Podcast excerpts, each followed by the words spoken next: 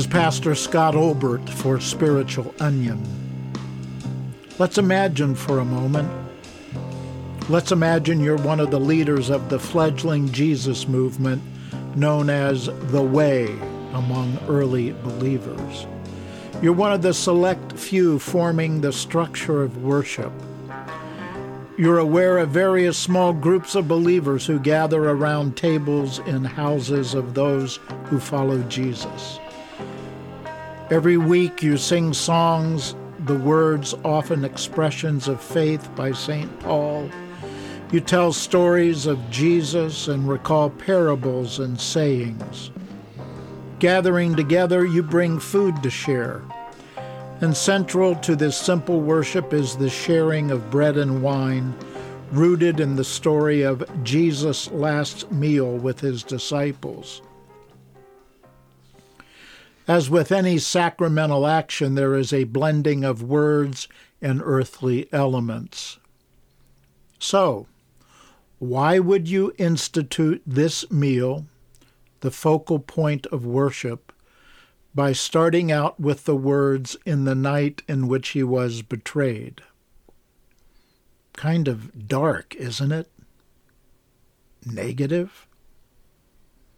In the scheme of things, you just celebrated the commemoration of Palm Sunday, and everything was upbeat, recalling palm branches, screaming crowds, a parade, high fives all around, and now this, in the night in which he was betrayed. This is what you and other leaders choose as the opening words when the church celebrates Holy Communion Yes, that's what you do. So here's what I imagine. Still basking in the recent presence of Jesus, you are aware of how easily succeeding generations will distort, obscure, and lose the transforming vision that Jesus lived and preached. Intuitively, with an understanding of human brokenness, you thrust the darkness and shadow of the human heart out there for us to hear each time we celebrate Holy Communion. You somehow know that good news will quickly become bad news, not what was done for us by God, but what we need to do. That God's eternal presence would soon become somehow dependent on our actions that mercy, compassion, forgiveness, and acceptance will be lost and be replaced with judgment, rejection, and exclusion. Did you foresee the good news of God's favor becoming how guilty and shameful we are? That God's original blessing would become our original sin? And so each time that we celebrate the transforming presence of bread and wine become body and blood, we hear in the night in which he was betrayed. Because on that night, Judas was not excluded, but included. The one who betrays remains part of the intimate group of disciples. Jesus speaks to him and extends his body and blood to the betrayer. No call for repentance, no judgment, no haranguing about the dangers of sin. This is my body given for you, Judas. On the night in which he was betrayed, Thomas is also there. Thomas the doubter. Thomas who doesn't seem to quite trust that Jesus knows what he's doing. We don't know where you're going, Jesus. How can we know the way? But again, no call from Jesus for Thomas to get faith rather than doubt. No judgment. No, this is my body for you, Thomas. On the night in which he was betrayed, there are James and John who continually argue about who will be the greatest, who will sit at the right hand of Jesus when he comes in power. Perhaps they are narcissists, inflated by being close to Jesus, but yet desperately wanting to be the closest. Wanting to get next to the real power, not getting that Jesus is about solidarity with the least of these, not about nuzzling up to the powerful. But again, this is my body given for you, James and John. On the night in which he was betrayed, there is Simon the Zealot. Today we might call him a radical progressive, a socialist, maybe. Zealots wanted to change the way political power did business. And Simon was not a compromiser. He was not a go along to get along kind of guy. Who knows how he really fit into Jesus' band of followers? His presence likely didn't do Jesus much good PR wise. This is the kind of guy you make one of your buddies, Jesus? A radical progressive? Yep. This is my body given for you, Simon. And Matthew, the tax collector, the opposite of Simon, one might say.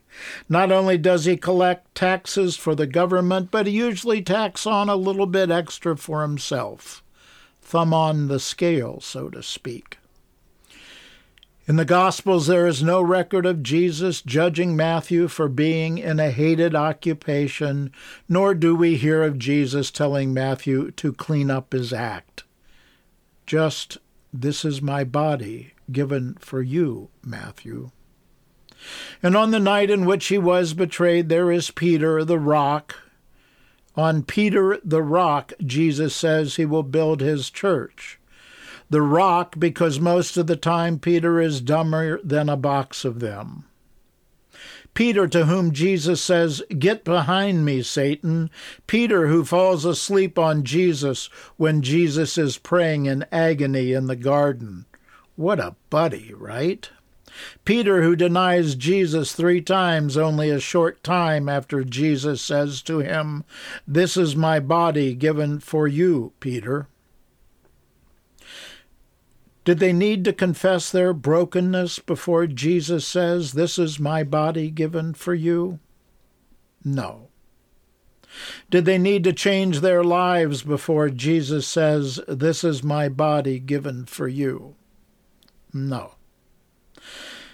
Did they need to repent, stop their backsliding, as the Baptist would say, go to confessional, as Catholics would insist, make sure they had their beliefs straight, as some Lutherans might demand, be part of the chosen group, as some Christians claim, or just endure judgment, as happens in every Christian congregation in America. No, just this is my body given for you.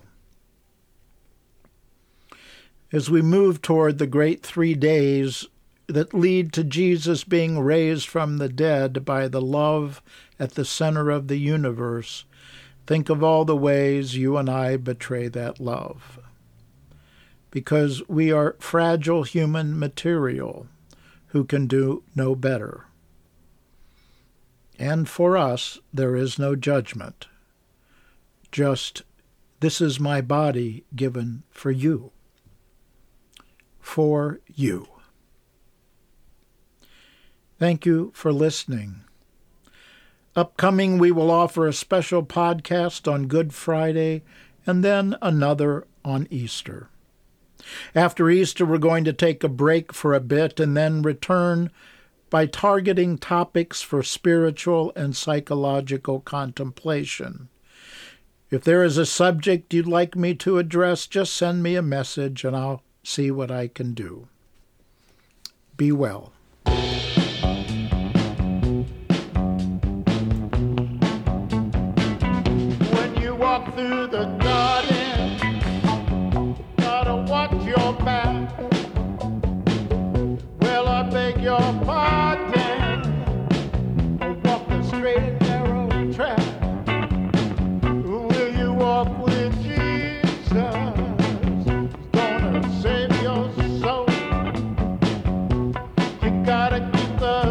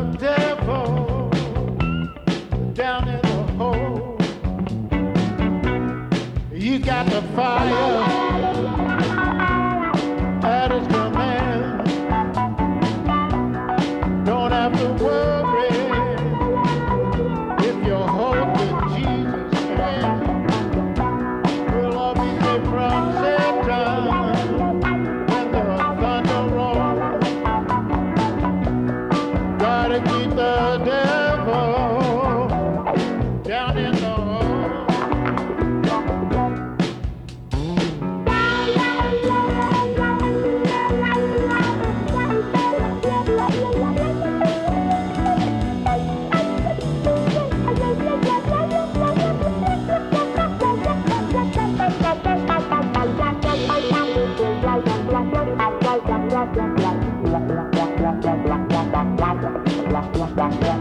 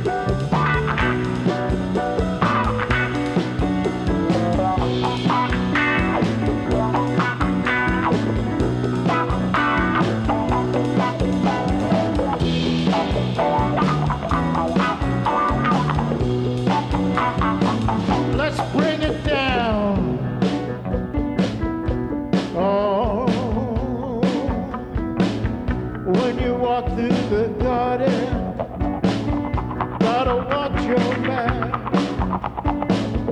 Well, I beg your pardon.